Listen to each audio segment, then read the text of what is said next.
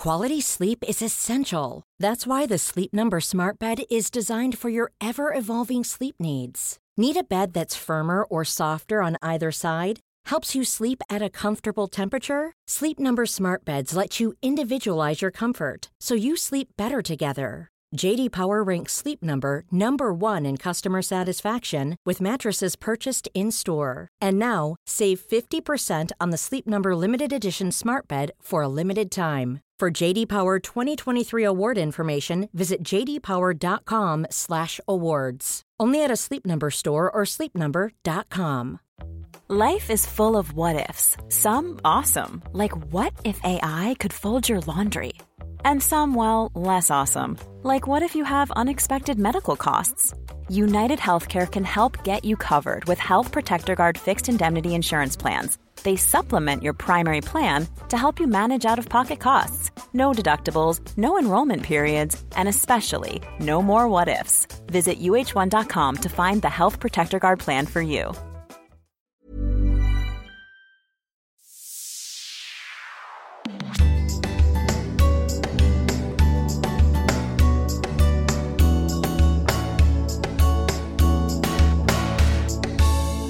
Vissa människor tycker man ju väldigt mycket om, som man har nära sitt hjärta och i perioder, långa perioder, har haft mycket i sitt liv. Och sen händer saker i livet som man inte ses lika ofta och då får man ju ett längt. Och då såg jag till att du fick komma hit till podden Kristina, för jag har liksom, vi pratar ju i telefon men vi ses inte ofta Nej, längre nej. för att vi inte spelar in poddar hela tiden. Så att, välkommen hit! Tack så mycket. Det känns, eh, alltså, det känns eh, som att allting är som det ska vara. Vi, vi träffades ju, vi hade nog inte träffats så mycket om vi inte hade poddat tillsammans förut, för att vi har så mycket i jobbet på olika sätt. Eh, så därför är det nu extra kul när vi ses och jag älskar våra eh, morgonsamtal och eh, ja men det, det, det är, jag är så glad för att vara här. Ja, men det är underbart. Och du är supervälkommen. Och jag vet att när jag har frågat mina poddkompisar, vem vill ni att jag ska ta in? Så är du en av dem som man absolut längtar mest efter. Så att jag vet att det inte bara är jag som har ett längt, utan även poddkompisarna. Och eh, ja, jag håller med om våra morgonsamtal. Det är så kul, jag var ju eh, i Spanien och då märker jag hur du så här, när kommer du hem? det är fel rutiner Exakt, nu. ja. Jag går inte upp lika tidigt Nej. då, så då tappar vi rutinen. Ja. bara, jag har en lista, Ja, jag har exakt, punkter. ja. Vi måste prata. Ja, det var ju så mycket som hände då, liksom, jag kommer inte ihåg vad det var nu, men det var så här mycket som, som typ det här med, med eh, ja, vi pratar om, om eh, typ det här som hände på Oscarsgalan, vi pratar om hur man beter sig där, vi pratar om värderingar, vi pratar om kriget, vi pratar om, vi skvallrar, har du hört det där? Och så har jag hört någonting, nu måste jag prata med någon och så finns hon inte där, utan då ligger hon och sover i Spanien. Exakt. Det är väldigt opraktiskt. Ja, men nu, Ehm, nu kan vi catcha up. Ja, nu vi kan catcha up. Ja, precis. Men det är det också som är med våra morgonsamtal, att det är ingenting för någon annan. Det stämmer, Eller hur? de är våra. De är våra, precis. Men, eh, och sen så hade jag ju, alltså, du, du fångade ju mig eh, när, jag, eh, när jag ramlade ihop här för några månader sedan.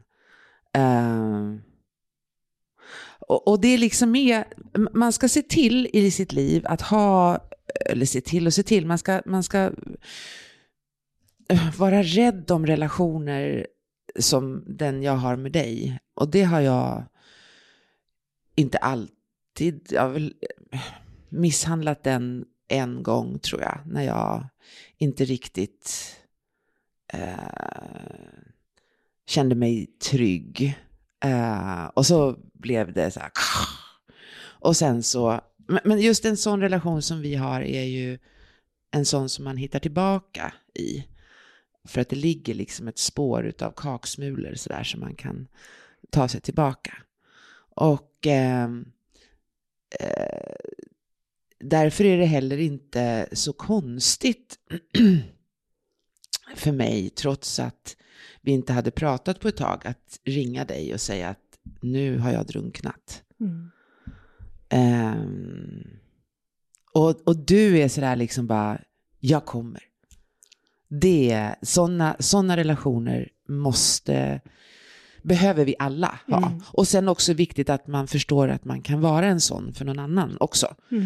Så att det inte bara, alltså du fångade upp mig där ehm, och så, eh, så gick vi och gick vi och gick vi och gick vi och gick vi och gick vi. Och du sa till mig så här, bara, nu ska du bara älta. Och så får man göra det. Det var rätt så skönt. Eller det var, det var en räddning, det var Mm. det. Så att, jag vet inte, det spelar nog ingen roll hur många gånger du åker till Spanien eller hur långt bort du åker eller hur mycket som händer, utan jag kommer alltid att ha någon form av armkrok med dig. Ja, och det är så ömsesidigt. Ja, fast jag känner aldrig att jag kan vara någon för dig. Det har vi pratat om. Ja, och det stämmer ju inte. Nej, men jag vill ju gärna hjälpa, för Jag då vet. förstår jag. Ja. Då förstår jag.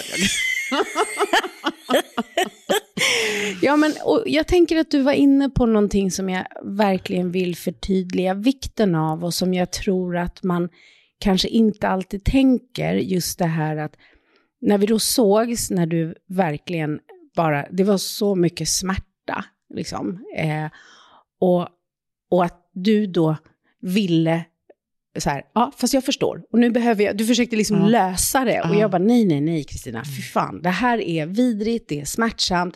Och du ska älta nu. Så nu kör vi. Nu bara kör vi, ältar, ältar, ältar. Så att just det här vikten av att tillåta sig att liksom få ur sig allting och inte intellektuellt försöka styra en förlust, en sorg, en besvikelse, utan ut med det. Och sen kan man, när man är redo, vara klok. Men ibland så tvingar vi oss själva till klokskap innan känslan är med, och det blir inte rätt. Nej, det, och det förstår ju jag, men det, det är ju en... ehm, ja, nej, jag ska inte säga vad det är, jag kan bara säga vad jag känner. Det är ju som att kliva ut på is som inte säkert håller. Att få lov att älta och inte vara duktig. Okej, det här, nu, hallå, det är krig i världen, skärp dig. Eh, eller, här går jag med Mia, hon har haft rätt mycket mer än det här. Så alltså, nu är det bara bit ihop och så lär dig, ta upp alla verktyg och, och du vet så. När du sa det där under våran promenad, att nu ska du bara älta, då var det som att man liksom, ja men du vet, jag får sådana bilder i huvudet. Du vet när man liksom känner att man mår illa och så, alltså man har maginfluensa och så får man kräkas. Det är så skönt att Ja. kräkas. Man ligger på knä på toaletten och så kräks man och kräks och kräks och kräks. Det var så skönt. Det var så skönt. Och det var liksom nästan som eh, att du gav mig tillåtelse. Alltså det låter konstigt, jag kan ju göra saker fastän du inte säger okej, men du gav mig liksom när vi gick där tillåtelse att du behöver inte vara duktig nu, utan bara var ledsen. Kom igen, visa nu och berätta allt. Och så fick jag ta de här, du vet, och det och det och det och så. Eh, och det var väldigt skönt. Ja, och sen också det här att det tr- tror jag är viktigt att ha att det finns ingen jämförelse i smärta. Nej. Alltså att säga till sig själv att det här är ju ingenting för att det är så många som har det Mm. värre. Och att på så sätt inte tillåta sig, det på något sätt trycks undan någonstans. För det är ju skillnad på att fortsätta sju år senare och då hålla kvar vid ett ältande Mm. som hämmar en att faktiskt gå vidare till sorgen. Mm. Eh, och att dela med det och acceptans och vad det nu än kan vara. Mm. Och att faktiskt få ur sig den. Och, och just det här att inte tänka eller tillåta sig att min erfarenhet då av olika förluster som på pappret kan se smärtsammare ut. Det enda bra med det är ju att jag inte blir rädd. Och det tänker jag att man kan tänka på med de personer som har varit med om det. Undvik inte en sån person när du har smärta, för de är rustade, de förstår mekanismerna, de har, och, och ingen person som jag känner som har gått igenom och kommit ur tunga saker dömer andra för att det är litet och smått. Nej. Tvärtom så förstår man att det här är en process, den sorgen och smärtan som en person går igenom är lika smärtsam som en mer dramatisk smärta. Så att inte validera, jämföra eller fördöma. Så att personer som har gått igenom mycket, våga prata med dem, för de blir inte rädda och förstår att det inte går att fixa. Och det är väl det, jag blir inte rädd för att du är på väg att drunkna. För jag vet att du kommer klara det här. Ja. Och jag vet också att man behöver få ur sig med någon som inte skräms av hur jäkla ont det faktiskt kan göra i livet. Nej, det, det, när du säger det, precis så. För när vi gick där så, så gick du ju, du, du fortsatte liksom. Det, det var ju inte så här att, som i mitt huvud, i min fantasi, att nej, alltså nu orkar jag inte höra på det här längre, nu går jag här. Vi ses, jag måste hem, jag har så mycket att göra. Du, du liksom höll ut. Och det var, det var, eh, ah, jag vet inte riktigt, jag, jag, jag, jag vet inte riktigt hur jag hade klarat den dagen annars. Alltså, det är klart att jag hade gjort, men jag, eh, jag skrev ju om det här på Instagram. Och så skulle jag försöka skriva om vad som hade hänt. Och, och då så var det någon, och jag skrev liksom lite att, att eh, jag vill inte skriva för mycket, utan mer att, alltså ibland blir det så här och eh, man måste få vara ledsen och så vidare. Och då var det någon som skrev till mig, jag minns inte alls vem det var, men det var någon som skrev en kommentar att eh, hur, hur är det med dig? Och eh, då skrev jag tillbaka, jag känner mig lite vinklippt. Och då skrev den här personen, åh, då måste du ha gjort någonting som krävdes väldigt mycket mod. Vad fint! Jag vet, jag började grå, jag börjar gråta nu när jag tänker på det. Och det var så här bara, ja just det, just det, det har du rätt i. Hon skrev liksom inte, hon skrev liksom inte, åh stackars dig, utan så här, åh, då måste du ha gjort någonting jättemodigt. Och det där är skillnaden mellan medkänsla och sympati.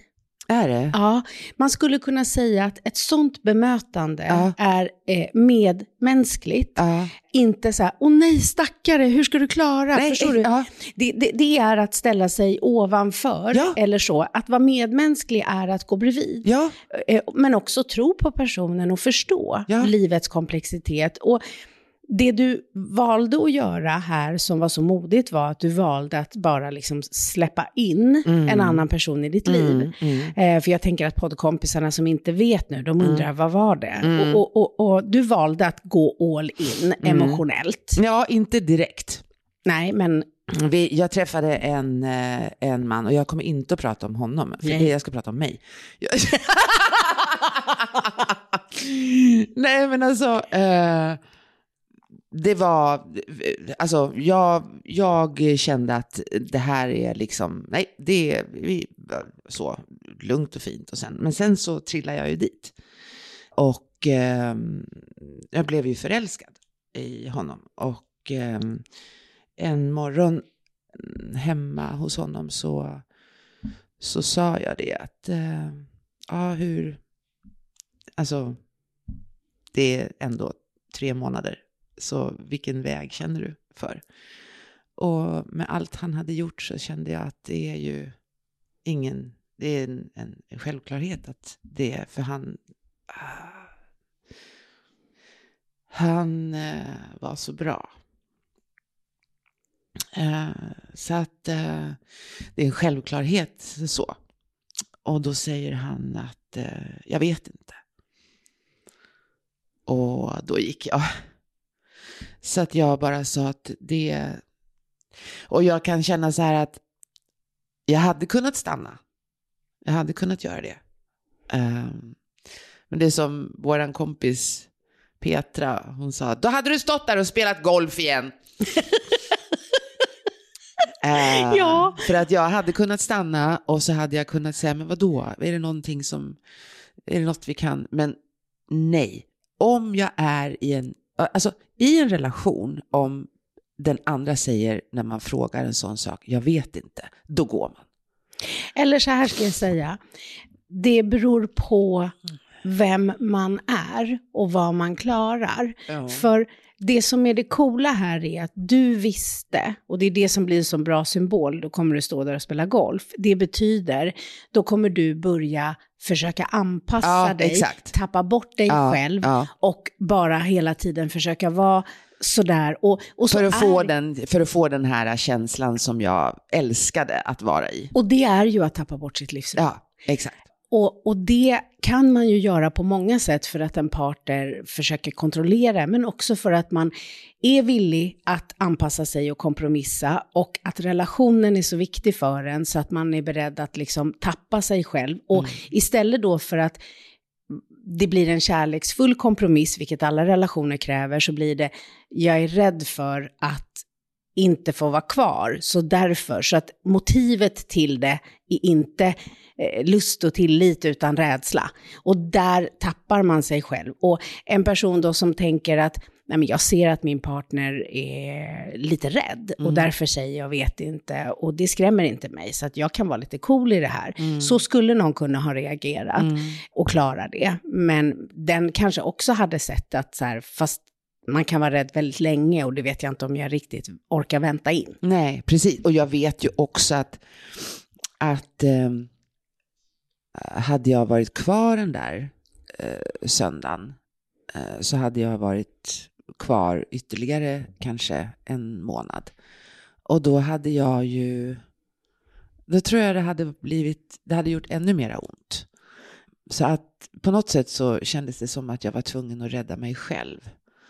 För att inte bli mera ledsen. Men jag saknar honom jättemycket. Jättemycket. Men eh, nu vet jag ju också att, eh, att jag kan. För jag har ju, jag vet, jag sa det till honom vid något tillfälle. Det här är den första relationen jag har haft sen, eh, sen separationen. Eh, jag har ju haft, nu det blir, låter jättehemskt, men jag har ju haft en fyra, fem killar som jag har haft sex med.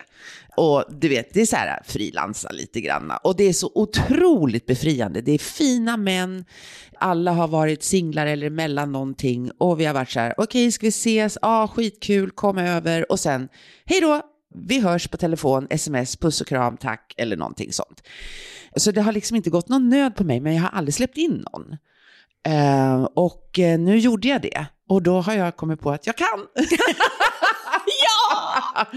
och jag har kommit på att jag vill inte ha sådana här eh, engångsgrejer längre, utan jag vill ha någonting annat. Jag har ju börjat blogga och då frågade de mig, de som jag bloggar hos, så frågade de mig, vad har du för planer för 2022? Och då så sa jag det, det bara kom att bli kär. Jag ska bli kär, så känner jag. Så att jag, jag kände liksom att gud, jag har klarat det här. Jag är lite så här, woho. Och efter det här, eh, och kanske lite grann för att fly eller för att få någonting annat att tänka på. Och att fly behöver, tycker inte jag alltid vara dåligt. Absolut inte. Eller? Nej. Nej. Och nu flyr du från det här. Nej, alltså, jag vet inte. Eh, Man, om man inte vill ha handen i matberedaren så kan man ju ta upp den. Och liksom, eh, man kan ju göra andra saker. Förstår du? Det är ju fly. Alltså, så att han som jag dejtade då, han tyckte ju väldigt mycket om att åka skidor och jag sa nej, det är inte min grej. Det är inte min grej. Aldrig varit, alltså verkligen inte. Och snö, hatar snö. Och sen då när jag, jag bestämde mig för att jag skulle gråta i fyra dagar tror jag. Och eh, så gjorde jag det. Eh, och sen så sa jag, nej nu måste vi. Och så tänkte jag så här att, men varför tycker jag inte om skidor? Och då hade jag, man får ju mycket tid att tänka, vilket jag gjorde. Eh, så kom jag på att jag, eller kom på, jag vet ju att det är för att jag fick höra, ja ah, du åker lite tokigt hörru, det ser lite klantigt ut när du åker. Och så, så jag lärde mig att det där är ingenting som jag tycker är kul. Så då bokade jag en resa till italienska alperna, fyra dagar. Och hyrde utrustning online, eh, bokade hotell, flyg, bara tjopp tjopp. Och sen satte jag mig på flyget och åkte. Och eh, hade bokat skidlärare. Och eh, jag kom där på, och jag kände mig, och jag tänkte så här, va, alltså vad gör du? Varför utsätter du dig för det här? Där går det ner i den här eh, italienska byn då, så går det liksom fräscha, flashiga människor. Jag har gråtit hela natten, typ kommer ut helt svullen. Tack för att det finns glasögon som man inte ser igenom och du vet sådär. Och så ska jag gå då till den här skid... Eh, eh, ah, och ja, jag, ja, du vet när man känner så här bara att nu skrattar de åt mig. Men jag tänkte, det är ingen som vet vem jag är. Jag är helt själv. Så att jag, ja är det dig? Ja det är jag, det är mig du ska dras med nu i tre dagar.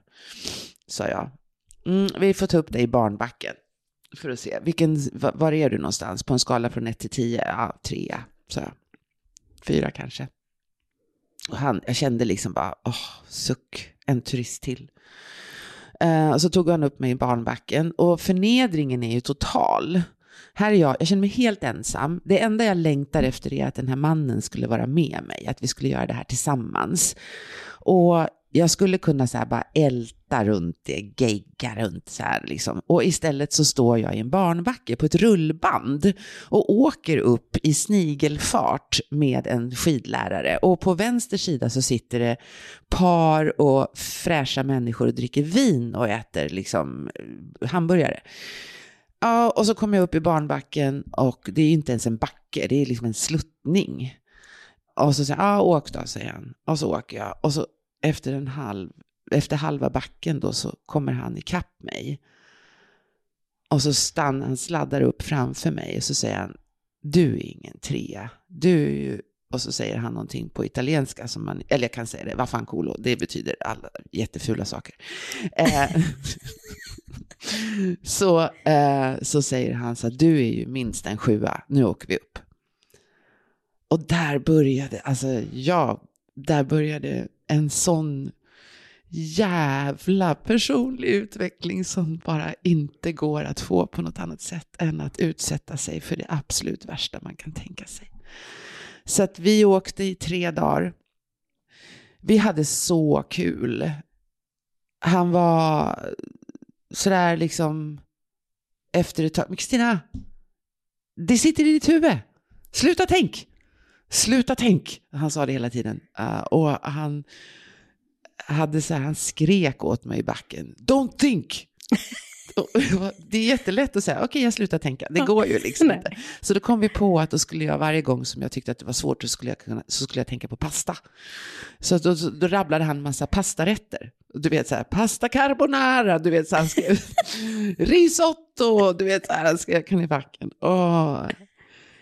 Uh, så när jag var klar och åkte hem så sa han att nu är du en åtta. Möjligtvis en åtta och en halv, sa han. Mm. Jag kunde åka lift. Jag ramlade inte någon gång.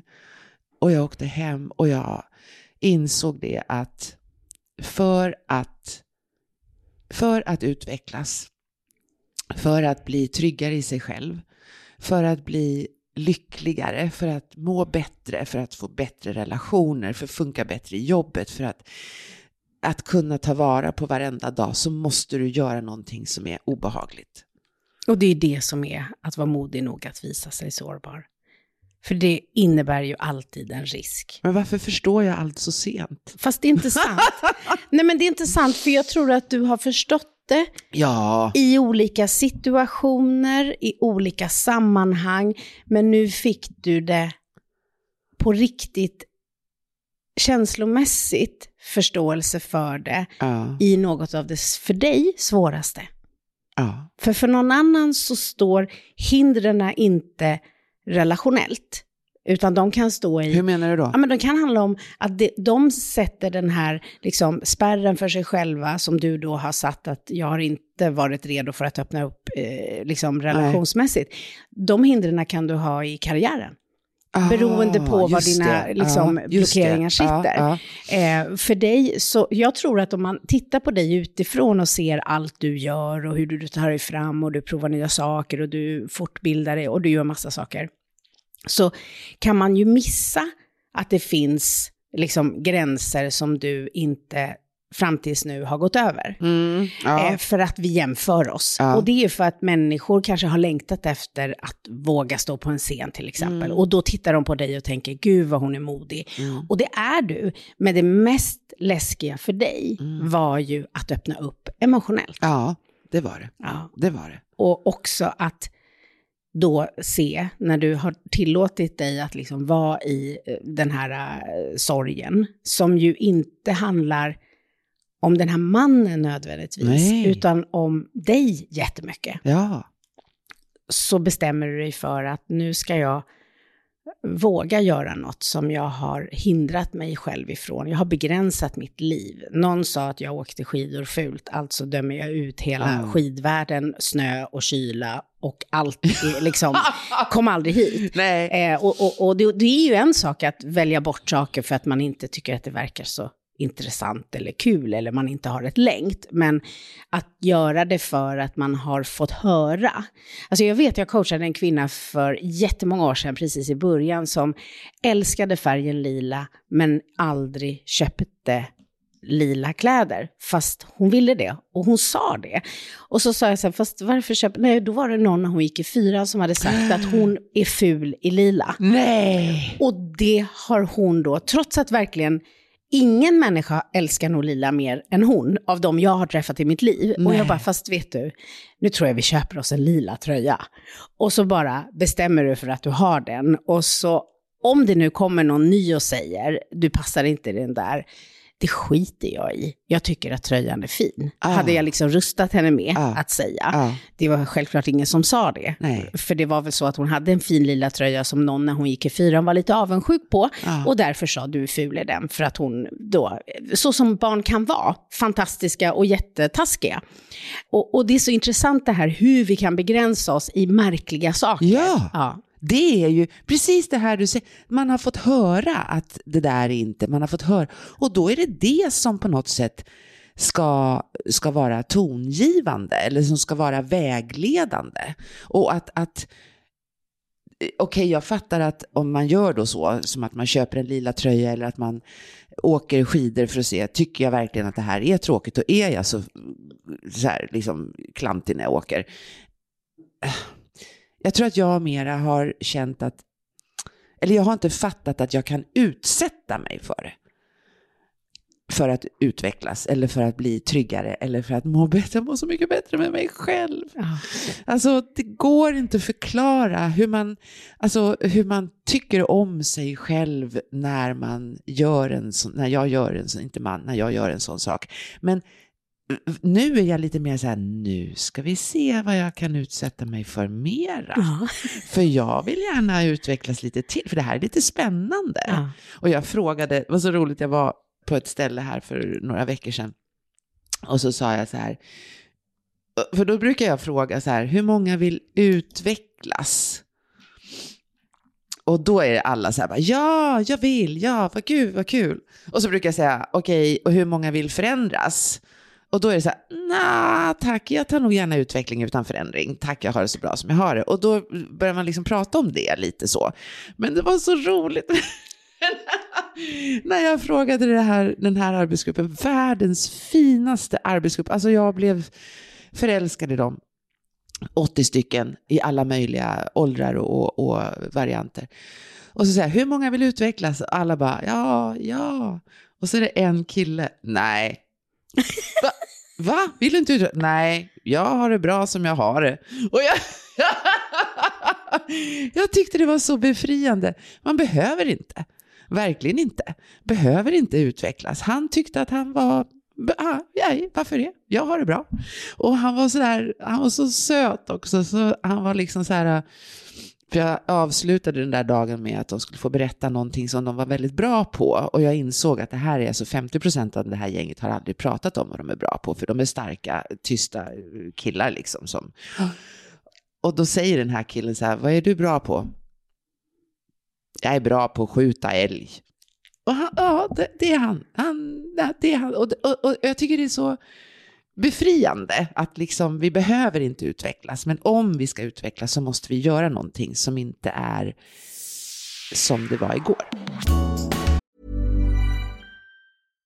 If you're looking for plump lips that last, you need to know about Juvederm lip fillers. With Juvederm Volbella XC and Juvederm Ultra XC, your lip look, whether it's subtle or bold, can last up to one full year with optimal treatment and no additional maintenance. Find a licensed specialist and see if it's right for you at juvederm.com today. That's J U V E D E R M.com. Add fullness to lips in adults over 21 with Juvederm Volbella XC or Juvederm Ultra XC. Do not use if you have severe allergies or a history of severe allergic reactions, or if you're allergic to lidocaine or the proteins used in Juvederm. Tell your doctor if you have a history of scarring or taking medicines that decrease the body's immune response or that can prolong bleeding. Common side effects include injection site redness, swelling, pain, tenderness, firmness, lumps, bumps, bruising, discoloration, or itching. As with all fillers, there's a rare risk of unintentional injection into a blood vessel, which can cause vision abnormalities, blindness, stroke, temporary scabs, or scarring. For full important safety information, visit juvederm.com. This is Paige, the co-host of Giggly Squad, and I want to tell you about a company that I've been loving, Olive and June. Olive and June gives you everything that you need for a salon quality manicure in one box. And if you break it down, it really comes out to $2 a manicure, which is absolutely insane. It's also so easy to get salon worthy nails at home with Olive and June. The difference between how your nails used to look when you did them yourself and now with the Manny system is a complete game changer. The best thing about Olive and June too is it's a quick dry. Dries in about one minute, lasts for five days, and full coverage in up to one to two coats. Visit oliveandjune.com slash perfectmanny20 for 20% off your first system. That's oliveandjune.com slash perfectmanny20 for 20% off your first system.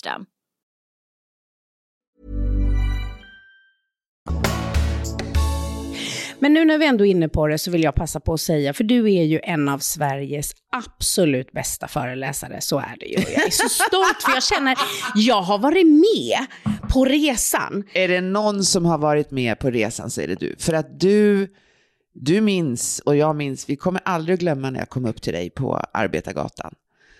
Och jag ville eh, ut. Och det började, det var ju du som, du, du serverade ju, jag började ju föreläsa i skolor gratis.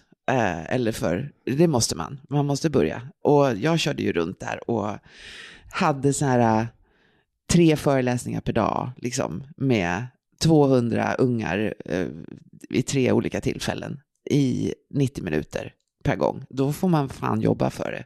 För att de är inte så väluppfostrade på det sättet. De är väluppfostrade, men alltså, om de inte tycker att det är kul, då går de därifrån. Och sen så gav du mig jobb, för du fick in så mycket förfrågningar. Kan du Mia komma och föreläsa i skolor? Nej, men Kristina kan komma. Så att jag fick ju mycket jobb. Och det är ju, det är ju precis, tack. Tack. Har jag, Ja, sagt? jag har sagt tack. Du har sagt tack jättemånga gånger och sen har det varit så spännande för att jag har fått följa dig i de här utvecklingsskedena. Liksom, skedena. och jag vet någon gång när jag sa till dig så här, Kristina, det kommer bara bli roligare ja, och ja, roligare. ja. För ju skickligare du blir på hantverket, de här nyanserna som kanske inte alltid publiken märker, men när man dansar där uppe, Mm. när man inte behöver tänka och vara i huvudet, utan bara fritt från hjärtat. Och eftersom du också är den som står där uppe för att ge, inte för att alla ska applådera dig och säga att du är duktig, eh, så är det den motivatorn. Så jag visste att du kommer få uppleva det här som jag upplevt.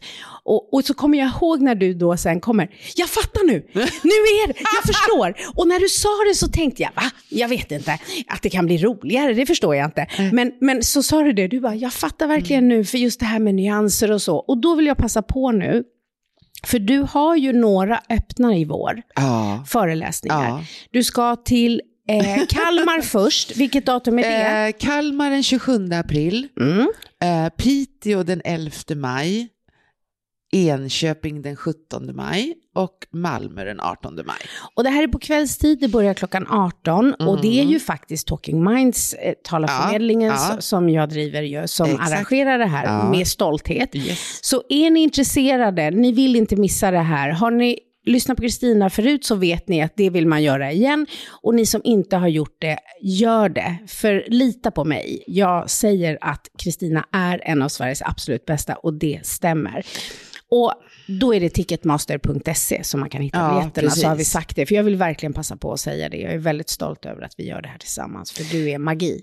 Jag, jag, alltså jag kände ju lite grann att, att eh, jag ville göra någonting som inte är så arbetsrelaterat. För att, eh, alltså föreläsningen som blir liksom, det blir ingen föreläsning, det blir mera så här, det blir gapskratt mera. Och eh, lite så här bara, oh shit, vill jag ha det. Den heter ju Värsta lyckan.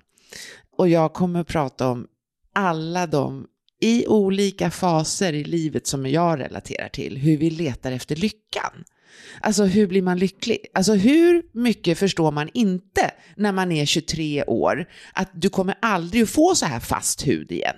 Du kommer aldrig att vara så här fin i huden. Du kommer aldrig att ha en sån snygg kropp igen, någonsin. Och, och, och då när man är 23 eller 25 år, men då går man ändå på dieter. Alltså vin och äggdieten, vem har inte gått på den? Exakt. Eh, eller grapefruktdieten. När man, jag satt och åt grapefrukt i, alltså vad fan! Och sen då så man fortsätter liksom och, och, och sådär och, och, och så blir man lycklig för att då, man får barn, då blir man lycklig. Nej, det visar all forskning. Människan blir inte lyckligare av barn. Alltså det är massa sådana här saker och jag, jag kände det lite grann alltså det här med åldras. Jag stod på bussen och eh, då är det en, och jag står faktiskt och tänker på när jag ska ligga nästa gång. Alltså för att jag då skulle ha en, en dejt, liksom. Jag stod tog, tog och tänkte på det. Vad jag ska ha på mig, vad jag ska käka för någonting. Och då är det en ung människa som sitter ner, som frågar mig, vill du sitta? Alltså, jag står och tänker på att jag ska ligga och så kunde någon som frågar mig, vill du sitta? Alltså, hur, alltså krocken i huvudet. För att jag känner mig ju som 28. Och där sitter en liten snärta och tänker att här står en tant som är 73. Det måste vi prata lite grann om. Vi Sa om du, sånt. gud vad det hade varit roligt om du hade svarat, nej, jag vill ligga. I den bästa av världar. Eller när, eller när, och det sa mina döttrar, Karin och Sara, sa ju det för några år sedan. Mamma, du måste förstå att vi har börjat prata om vad vi ska göra med dig sen. Vad, vad då göra med mig sen? Ja, när du blir gammal. Eh, det är den här liksom krocken som vi måste prata lite grann om. Att vi, vi är, inte, är verkligen unga i huvudet. Alltså, åldern har ju fan ingenting med saken att göra. Och jag har lite bråttom. Det är som den här serbiska kvinnan som kom fram till mig efter en föreläsning och så sa hon så här, vet du vad vi säger i Serbien om livet? Jo, vi kallar det livet är som en toalettrulle. Och i början när det är fullt på rullen då drar man och drar man och tänker det finns alltid kvar och sen i slutet så säger det bara drutt och sen är det, sen är det över. Och, och det är precis så, du vet i slutet på rullen så går det mycket fortare. Och, och det är lite grann så jag känner att livet är som en toarulle, det ska vi prata om i eh, Kalmar, Piteå, Enköping och Malmö. Verkligen. Mm. Ja. Vilken bra liknelse det här med toalettrullen. Mm, visst är det? Och det kan man relatera till. Ja. Just det här uh, hur man på slutet så här, helvete, Ja. det måste räcka. Ja, exakt! Ja. Precis. Jag läser en sån bra bok nu som heter 4000 veckor som vi har på oss då. då.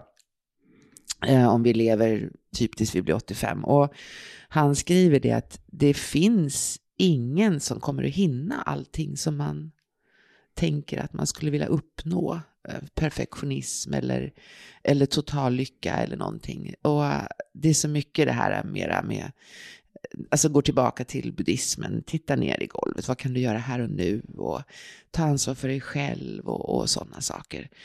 Så att eh, jag,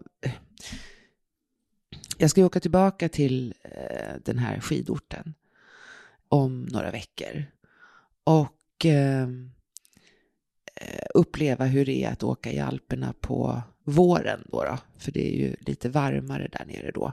Och sen så när jag tittar tillbaka på de här åren som under pandemin så är det ändå väldigt mycket, jag tror, jag tror så här att det är, att det är viktigt att, att reflektera över som du gör, allt bra som har kommit ut av saker och ting. Och jag är inte helt eh, inne på exakt allt bra som kom ut ifrån den här relationen? Jo, det vet jag ju. Jag har fått, jag kände mig älskad. Jag gjorde det. Och det var, det var länge sedan och det var väldigt, väldigt speciellt. Så att jag ska utsätta mig för det igen. Och den där eh, vet jag har pratat med dig om förut, den där svarta, svarta, mörka gropen som jag ramlade ner i, i min separation då för många år sedan. När jag åkte ifrån honom den där söndagen så åkte jag bara till en säng och la mig under ett täcke. Och så tänkte jag att nu kommer den där gropen. Men den gjorde inte det. Den var inte ens i närheten. Det var som att eh, gick ut i en snårig skog och så, nej men gud, här har, de planterat nya träd. Här finns det inga gropar. Eh, och det var så tryggt att få ligga och gråta och vara ledsen och tycka förtvivlat synd om sig själv utan att behöva kliva ner i den där gropen. Och, och, och, i gropen, man kan undra vad är det då, men det är liksom den här gropen som är full av självdestruktiva saker. Att känna att man inte duger eller att man inte är bra nog eller att man inte räcker till. Vad var det för fel på mig? Jag var helt befriad ifrån det. Helt befriad. Och det är så häftigt, just det där att se, att få kvitto på sin egen utveckling. Ah. För det kan man verkligen ah. se att du fick här. Eh, både i mötet så var du en, en, en del i en jämställd relation. Det är två som träffas, inte en som ska se till att vi viet har det bra, utan vi är två där. Mm. Och det har du och jag pratat genom åren mycket om det här med liksom en jämställd relation, vad det är, att det är det handlar inte om att eh, vika lika många tröjor, utan det handlar om att båda två är lika viktiga. Ja. Att bådas behov behöver tillgodoses. Ja. Och, och det är ju häftigt att få uppleva. Ja, och att det var så häftigt. Vad är det? Det kan jag säga är inte alltid lätt. Nej. Nej. Jag och Micke brukar säga att man vet att man har en jämställd relation om båda två känner sig som förlorare. Ja. båda har liksom kompromissat, ja, ja, fast så skrattar vi över det. Men, men det finns ju någonting enormt, liksom, eh, vad ska man säga, tillfredsställande helt plötsligt dök det upp engelska ord i mitt huvud. Aha, så här, full, okay. Fulfill, alltså ja, just ja. att man, att det, är så här, ja båda. Fulfillment, att man känner sig hel på något Exakt, sätt. att det blir. Och, och också det här att du förstod att relationen inte var meant to be längre. Nej. Men att det har absolut inte med dig att göra. Nej. Och det var verkligen så när vi gick där, och även, vi har ju pratat eh, en del efter, så har du aldrig landat i att slå på dig själv. Nej, och det är så coolt. För det är ju så med sorg, Alltså man säger så här, jag, beklagar din sorg. Det ska vi ju inte göra, Nej. jag beklagar din förlust. Exakt. För sorg är vackert. Ja. Alltså det är smärtsamt, det är brutalt, det är liksom, åh, så. Men det är ju bara i proportion till att något var betydelsefullt. Så skulle man inte känna sorg så är det som att det där var inget viktigt för mig jag kunde gå vidare utan problem. Mm. Så. Mm. så att sorgen i sig är ju eh, faktiskt ren och vacker och, och, respektfull för att den visar att det där var någonting som var betydelsefullt. Ja, och den är det när vi har, tänker jag, inte någon sten i skon. Alltså att det inte finns någonting som ligger där och gnager, att det är någon eh, något, något svek eller någon, någon som har gjort illa någon. Och jag vet, vi har ju pratat om det mycket med, när jag pratar ju mycket om pappa. Och eh, när han försvinner eh, så vet jag du sa till mig någon gång att det kommer bara att vara fin sorg, ingenting annat. Ni är, är klara, inte klara så, men vi har liksom ingen beef, om vi nu ska prata engelska, emellan oss. Ja men verkligen, för det finns inget som är, du behöver inte ha dåligt samvete för något. För finns det någon som har engagerat sig i sin förälder till fullo så är det du. ni har pratat Ja. om allt. Ja. Så att det blir bara vackert och rent. Ja. Inte det här som är jag borde, Nej. jag varför, liksom den där typen av, för det är ju extremt smärtsamt. Ja. Jag fick ett meddelande på, på Instagram. Jag brukar säga när jag, ibland då när jag pratar att, att man får aldrig, aldrig underskatta att man alltid inspirerar någon annan. Alltså aldrig. Vad du än är, i vilket läge du än är, i vilken alltså, position på ett jobb, vilket jobb du än har. Varje gång du kliver ut bland andra människor så inspirerar du någon annan.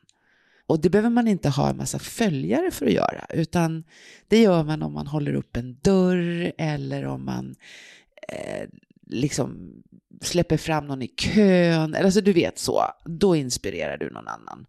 Och eh, jag brukar ju ibland, alltså jag har ju, låter ju jättegott, det låter som, alltså jag har, alltså, men jag tycker ju att jag måste göra någonting med dagen, så, ha något kul. Så, så ibland så har jag en, en eh, bestämmer mig för att jag ska göra någonting spännande, någonting som jag inte har gjort. Så häromdagen så åkte jag eh, buss till Henriksdalsberget, där har jag aldrig varit. Och så satt jag och tittade ut och så åkte jag tillbaka igen. Det, så det är sån här lite, man, man kan göra något kul. Men ibland så brukar jag ha så här att idag ska jag se till så att de jag möter, några av dem jag möter, de ska få någonting som gör att de pratar om mig hemma sen ikväll med sin familj. Vet du, jag mötte en person. Så. Och det blir jättekul. Det blir asroligt. Alltså, du kan lämna lite extra dricks eller du kan eh, köpa en blomma till någon som, eh, som jag köpte blommor till några som jobbar på en butik där jag alltid går och, och sådär. Men i alla fall så var det en som sa till mig i, på Instagram idag att jag blev så inspirerad av att du spelade in och intervjuade din pappa, för det har jag skrivit om. Så jag ska filma och intervjua min mamma innan hon går bort. Och jag blir så glad när jag kan... Alltså jag pratar om allt. Jag pratar om väldigt mycket och jag vill på något sätt att jag, jag, vill- jag vill att det ska hjälpa någon annan. Annars är ju det som jag har varit med om inte något värt. Liksom. Jag vill att det ska hjälpa någon annan. Och på mitt Instagram fick jag också en, en, en tjej som skrev, hon sa att jag har, idag googlade jag hur överlever man en separation? Och jag hittade en intervju med dig och så skrev hon jättelångt. Vi slutade med att nu känner jag mig inte ensam. Och det är ju på det sättet liksom, varför sitter jag och pratar om det här? Ja men det gör jag för att det finns flera som faktiskt, vi kan, vi kan vara till för någon annan. Det måste ju vara meningen med livet, tänker jag. Ja men verkligen, och det där är ju, apropå allt prat om framgång, Mm. så är det ju så att för mig så är framgång bland annat att vara generös. Mm. Och att jag har exakt samma motiv till att jag delar med mig av allt det jag har valt att dela med mig. Och det är för att jag vill ta bort skam Mm. som är osund och lägga den där den hör hemma. Jag vill inte att människor ska gå runt i sina liv och eh, hålla upp en fasad. Eh, jag vill att vi ska våga prata lite mer om vad som är viktigt på riktigt Mm. och då måste någon börja. Och det behöver inte vara dramatiskt och stort, det kan vara precis som du säger, i det lilla. Mm. Eh, gör inte så att för så är det ju också en del som säger, ah, fast jag har ju inget som är så stort att komma med. Ja, men det är väl jättebra, för det är ju få som kan relatera till det stora. Utan våga vara i det lilla, en som faktiskt då väljer att påverka, som väljer att inspirera, som väljer att visa vägen. Det tycker jag är fantastiskt. Alltså, vad som är meningen med livet är ju, som du och jag ofta brukar landa i, så här, det är ju att skapa mening i livet. Exakt. Och att då kunna göra det för någon annan. Ja, och det är ju inte att man måste, det här är så viktigt, det är inte det att man måste ha, ah, vad gjorde du idag? Ah, jag räddade ett liv och, och, och jag gjorde hjärt och lungräddning och sen så, du vet så här, eh, grävde upp en hundvalp ur en, ur, ur en brunn. Det är inte det, utan det är de här små sakerna, de små, små, små, små sakerna. Och jag vet ju att det, alltså inom situationstecken betalar sig. att du möter någon sen som säger att vet du, du hjälpte mig utan att du visste om det. Du såg till så att jag klarade det här utan att du visste om det. För att jag såg att du skrev om det där eller du pratade om det där. Det är ju det är liksom den största vinsten man kan, man kan ha eller få. Så därför så kommer jag aldrig att sluta prata om. Och vet du, vi har ju pratat om det du och jag någon gång, att gud, nu står man där och tjatar om sina, eh, allt som hände i livet och, och så. Och så sa du så här, ja fast det är första gången för någon som sitter i publiken. När man står på scenen. Ja, när man ja. står och pratar om det där som man är så trött på att höra själv. Ja, och, och, när man har det förhållningssättet, att det finns någon här som inte har hört, som befinner sig någonstans, då blir det inte tjatigt. Nej, exakt. Då blir det med en enorm eh, ödmjuk tacksamhet över att tänk att just jag fick förmågan att ta erfarenheter, vända det till någon form av kompetens som jag kan ge vidare. Mm. Det kan man aldrig tröttna på. Nej. Då är inte historien i sig eller exemplet i sig någonting som vi tänker att det här har jag. Men jag tänkte lite på det du var inne med med pandemin där. Det här är ju någonting som har kommit gott ur pandemin. Att människor har börjat prata lite mer om hur det egentligen är. Ja. Det märker man ju mycket när man är ute och jobbar med grupper och så, att en grupp har, det hände så mycket, de var tvungna att veta lite mer om varandra när de jobbade i Teams. Ah. Så här, är du hemma själv nu eller är ni två som sitter ah. hemma och jobbar? Ja, det ser ut som att ditt kontor är på toaletten, stämmer det? Ja, ah, för köket är upptaget, för där sitter liksom min Nej. fru. Så att just det här att vi har varit tvungna för att det var så mycket som var så ovisst och stort, ja. så, så slutade vi gå runt och liksom mm, hålla oss så här professionella, för det är ju inte icke-professionellt att vara personlig, tvärtom. Nej, nej precis, och jag menar det där är ju, alla har ju delat samma sak. Det finns ju ingen som bara, nu förstår inte jag vad ni pratar om, pandemin, det har jag inte hört något om. Alla har vi dragits med i samma sak. Och ingen Alltså där, där måste man ju sluta försöka vara perfekt. Det är så spännande. Alltså att, att eh, jag hade ett gäng fantastiska, fantastiska människor på en, eller i en kommun, chefer i en kommun, som ser till så att vi har det tryggt och bra och så. Den här kommunen är inte så stor, så det var 50 chefer ungefär. Och då sa jag det, vi pratade lite grann om, om ledarskap och det pluggade ju jag då under pandemin när jag blev av med alla jobben, så, så satt jag där och pluggade. Och jag fick lära mig så mycket som jag tyckte var spännande. Och då sa jag det att om jag ska följa dig så får ju inte du vara perfekt. Alltså jag vill ju inte följa en chef som kan allt. Vad ska du med mig till då? Så du måste ju ha någonting där du kommunicerar att det här är jag lite dålig på. Och då är det en chef som säger, ja fast jag kan allt. Och jag bara, ja men då måste du välja någonting som du inte kan. Det kan vara så att du är lite sur på måndag morgon. Alltså jag är inget bra på måndag morgon. Så att man får in det här, måste vara, vi, vi kan inte hålla på och ha en fasad längre. Vi måste förstå att alla människor är, alla människor bajsar. Alltså det är inget konstigt. Alla människor måste förstå att, eller vi behöver ändå förstå att det är ingen som förväntar sig att du ska vara perfekt. Det är bara du som förväntar dig att du ska vara perfekt. Ja, och om det nu är så att man har jobbat med den saken man har jobbat med så saker bara fungerar. Det har man ju inte alltid gjort. Då får man gå tillbaks och relatera till när man själv lärde sig någonting. För mm. ska jag leda någon annan på vägen ja. så är det ju så att om den personen för mig verkar perfekt mm då kommer jag aldrig blotta min, min otrygghet. Jag kommer aldrig våga ställa frågor. Så att bjussa då på när du var ny, mm. när du gjorde ett mm. misstag, när du lärde dig någonting, så att de känner att åh, här behöver man inte vara perfekt, här får man vara nybörjare, här får man försöka, här finns det ingen fråga som är för korkad. Så möts vi ju. Exakt. Mm. Jag läste om, om eh, Richard Branson som har en sån här miljonär som har Virgin Airlines och så. Han har ju sa han sagt det att jag tycker inte om intervjuer, jag mår jättedåligt av att intervjuas. Och det kommunicerar han till sina medarbetare. Så de är liksom där, ja men vi hjälper dig och så. Jag hade en ekonomichef på ett företag och han sa så här, Han är ekonomidirektör var han. Alltså, jag hatar Excel. Ja, bra!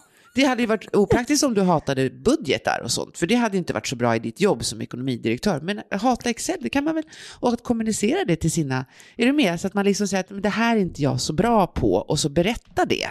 Det var någon som sa till mig på Instagram också, för jag har så mycket folk som jag pratar med där som är så roligt, och så var det någon som sa, åh du ser alltid så fräsch ut. Och jag bara skrev tillbaka, tror du att jag tar bilder på mig när jag ser ofräsch ut? Alltså jag ser ofräsch ut 90% av tiden, men då tar inte jag någon bild av mig.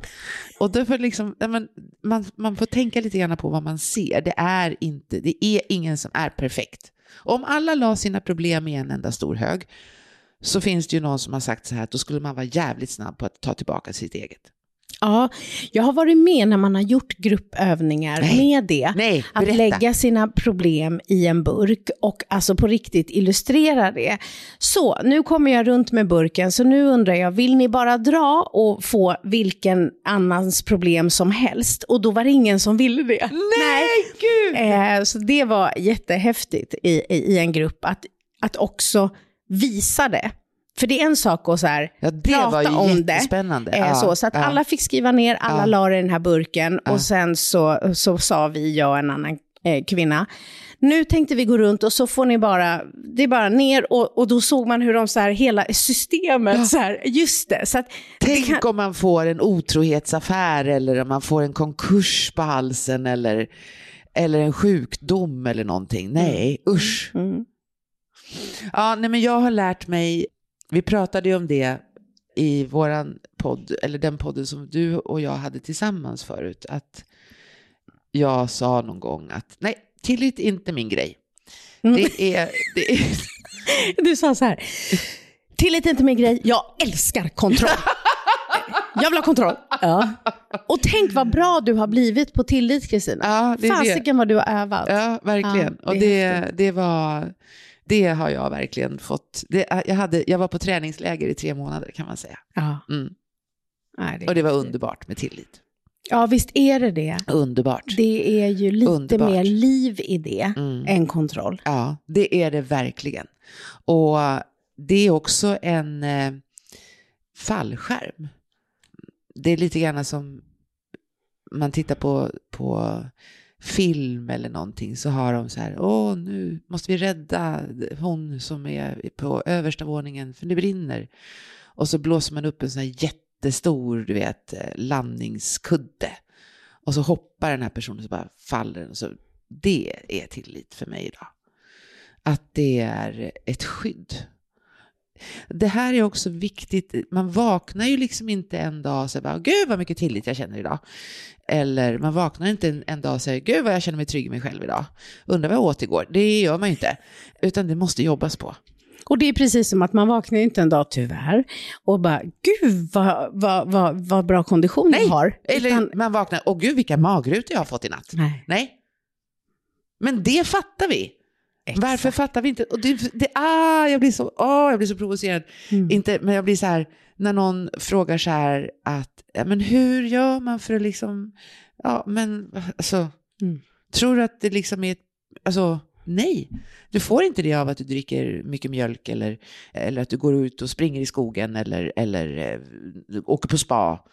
Du får det genom att utsätta dig själv för saker, göra jobbet, sitta och reflektera, eh, fundera på, vänta lite nu, varför reagerade jag på det där sättet? Ha någon att bolla med som inte liksom dissar dig. Det är att träna sig till att bli stadig. Precis, och det som händer ju mer man tränar, det är att den här reflexen av att hela tiden bedöma saker som bra eller dåliga. Alltså det är så lätt, vi vet ju om något var bra eller dåligt, utan det intressanta är vad var det som hände? Vad kan en orsak vara till hände? Finns det någonting som jag kan lära mig av det här? Istället för att fastna i just det här, gud så dumt. Ja, för exakt. det, det måste jag tänka, vi kan ta lite Will Smith här på slutet. Det blev ju så stort över hela världen och det finns väl ingenting att säga över att det var fel. Alltså så här, det är så, för mig blir det lite så här, ja, det där var ju inte bra. Det är Nej. ju ingen som säger det där var bra. Nej. Jag tycker att det var spännande att se hans egen reaktion. För jag tror att när han gick upp där så var det inte så ett agerande så här, typ, nu tror jag att jag ska resa mig upp och så ska jag gå fram och klappa till honom. Utan ibland reagerar vi bara. Ja. Och jag har tittat på den här filmen och det finns lite korta och så finns det lite längre klipp. Och jag tycker att det är så intressant ur ett psykologiskt perspektiv att se det är som att när han sätter sig ner så fattar han själv vad han har gjort. Och den skammen som kommer är så smärtsam så han börjar gapa. Mm. Den här reflexen över att, så här, för att på något sätt försöka så här, för, försvara Mm. det som har skett så gör han det om möjligt ännu värre. Ja. Det där är så intressant ur ett psykologiskt perspektiv att se hur skam kan fungera. Hur, så att jag vill vara tydlig med nu, alla poddkompisar, ni fattar att så här, det där var inte bra gjort. Punkt. Inget snack om saken. Men det är intressant att studera sådana här händelser, inte bara fastna i det korta i om det var bra eller dåligt, för det, det är inget snack om att det var dåligt. Punkt. Precis. Men intressant att se, vad hände i honom? För här har vi ändå en kille som vi tror nästan att vi känner, för han har ju varit synlig för oss, inte bara i sina roller, utan en som har, liksom, apropå då Instagram, postat mycket Ja. om, om klokskap. Så det här är en kille som faktiskt vill vara bra. Exakt. Vilket är ännu mer intressant att se vad faktiskt var det som hände. Ja. Det där är ju spännande att se, inte bara domen över bra dåligt, utan så här intressant. Vad händer nu? Och också intressant att se vilken väg väljer han att försöka ta sig ur det här. Ja. Det är också spännande Ja. att se. Vi behöver fortfarande inte liksom älta huruvida det var bra eller dåligt, eller försvara. Det behöver vi inte heller göra. Det finns väl ingen försvar i att man går och nitar någon på käften, Nej, det nej. fattar sig själv. Ja. Och det är ju självklart så att eh, hon, frun, liksom, det var inte så att hon så här, slog honom och sa så här, snälla kan du gå fram och klappa Nej, till honom? nej. Så att någonstans äger hon faktiskt själv rätten till att göra vad hon vill. Och allt det där, det fattar vi. Det är så här ABC. Det intressanta är att ta det vidare till nästa steg. Så här, det är EF, det är nörderiet över människors liksom, reaktioner och, och, och, och beteenden och agerande. Så jag tycker att det ska bli intressant att se vad i framtiden blir hans väg att försöka göra det här till någonting som blir utveckling. Absolut. Ja, Och det ska bli spännande. Kommer människor att vilja ta emot det? Ja, och jag minns när jag gick utbildningen i självledarskap hos Yvonne då. Och när, hon, när jag kom på att, nej men gud, men det är alltså när jag är arg som jag kan lära mig mest om mig själv. För det var så. Ja, men varför blir du arg på det där? Och jag bara, jag blir bara arg. Nej, fast det finns någonting. Nej, men sluta lägga av. Jag blir bara arg, för så här ska det inte vara. Varför inte? Nej, men det ska inte vara så här. Och så bara petar hon på mig och petar och petar och så till slut så bara så är det som att man drar upp en rullgardin, du vet, så bara flopp, flopp, flopp, flopp och så bara smäller till där uppe. Och man bara, åh nej, är det därför jag blir arg? Och, och, och, och jag lärde mig så mycket så till slut, alltså till slut, jag lärde mig så, jag kommer ihåg en dag när jag gick på stan, Alltså är det ingenting jag kan bli arg på här? För att Jag vill förstå. Jag vill förstå, Ja. ja. Och ju mera jag förstod, desto mera sällan blev jag ju liksom arg. Och jag blir inte, jag blir inte så arg så ofta. Och det där är längre. ju att ge sig makt och påverkanskraft. Ja, Att, att inte bara reagera och när man då har gjort det, att då direkt titta på vad var det som hände? ja, Inte så här ursäkta varför, utan ta reda på vad var det som hände. ja. Skit i bra dåligt, utan nörda in dig lite på vilka känslor väckte det här? Vad handlar det här om hos mig? Och finns det någonting som jag kan lära mig att utvecklas? ja. Mm. Jag undrar om Will Smith funderar på det. Jag undrar Det varför tror han jag. blev Vet arg. du, Ja, jag, tror det. också. Jag ja. tror det. För jag, så mycket tycker jag att jag har fått en bild av att han Mm. vill vara en sån person. Så jag tror verkligen att han gör ordentlig liksom, eh, reflektion och inventering kring vad det var som hände och, och hur och varför. Och det ursäktar inte ett beteende. nej, nej, nej, nej, det men det, det ger oss möjlighet att utvecklas. Jag har eh, gjort mig av med min bil. Var det en sorg? Nej! nej, nej, utan det handlar om det här med att, för du vet ju du, du eh, vi pratade ju om det också någon gång Jag blir så arg på andra som kör bil. Alltså idioter. Ja, men idioter allihopa. Kör fel och, och kastar sig för och tutar och, och så. Och, och då sa ju du till mig, kommer du ihåg det? Då sa du till mig, men Kristina, du är rädd. Nej, jag är inte rädd. Jag är arg. Ja, ah, kanske inte. Så här, du kan ju, kanske, och, och, och, så plockade vi ner det här och jag bara, men gud, jag är rädd. Mm. Och eh, det har liksom inte gått över. Så till slut så kände jag bara, nej, fuck bilen, jag säljer den. Eller jag lämnar tillbaka, var en tjänstebil. Och det där Så tycker jag är så coolt. så. Nej, men jag tycker att det är så coolt just att vi sa att det här med att begränsa sig Mm. för olika saker. Och så utsätter du dig för att åka skidor och inser det här var ju kul. Mm.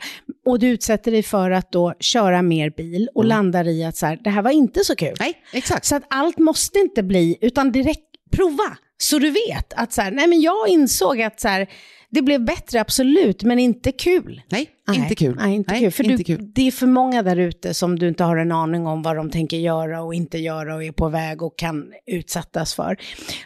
Vi måste avsluta nu. Ja, det måste vi. Ja, men du kommer ju tillbaka. Det är Ja. så skönt att veta. Ja, och vi ska väl prata någonting i veckan kan jag tänka Det kommer vi göra, Det kommer vi mer göra. än en gång. Ja. tack snälla för att du ville hänga med mig och poddkompisarna. Tack för att jag fick.